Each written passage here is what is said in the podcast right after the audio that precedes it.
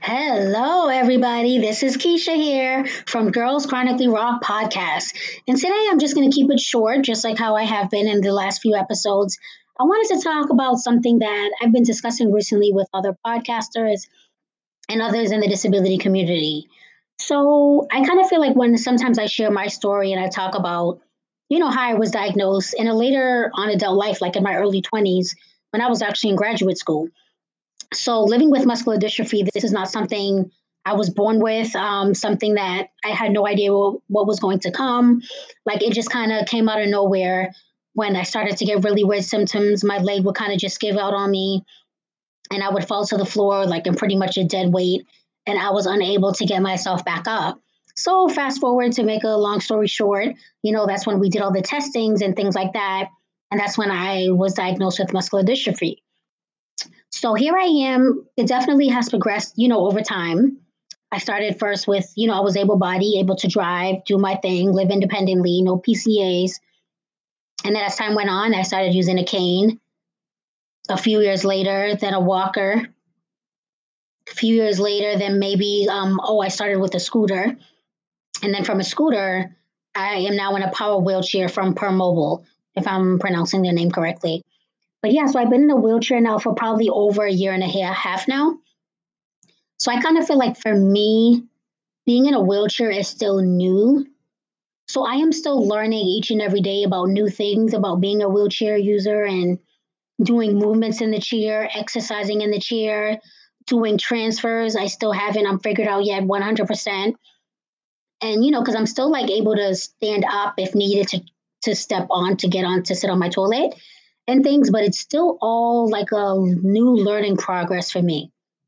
So it's like I commend and love talking to other people when they give me those tips because I'm just like, you know, here I am kind of new to the wheelchair life and I've got so used to it because now I feel more independent in the wheelchair.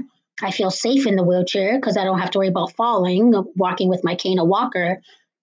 But, you know, I just kind of feel like I'm can say I'm new to this life because it's like, you know, I had this whole different life before being able bodied, able to drive, live independently, not having to rely on personal care attendants, which is becoming more and more annoying. But I will talk about that in, I think, another podcast. But, um, you know, and another thing I would like to know and hear from you people in the disability community is I'm struggling to, because I hear some people say, yes, I have a disability, I don't have a chronic illness. So here I am. I kind of I say both, like, oh, I'm part of the disability slash chronic illness community, or sometimes I'm like, yeah, I have a chronic illness called muscular dystrophy. But I heard someone say the other day that had actually muscular dystrophy. She was like, I don't like when I say that or people say that because chronic illness means like kind of, oh, I'm bound, I'm I'm ill and I can't do things. Well, I guess I'm struggling with that because I never again. So this is something I'm learning that you know because of course i was not born with the disability you know i was born able bodied so i'm like now when she said that i'm like that totally makes sense.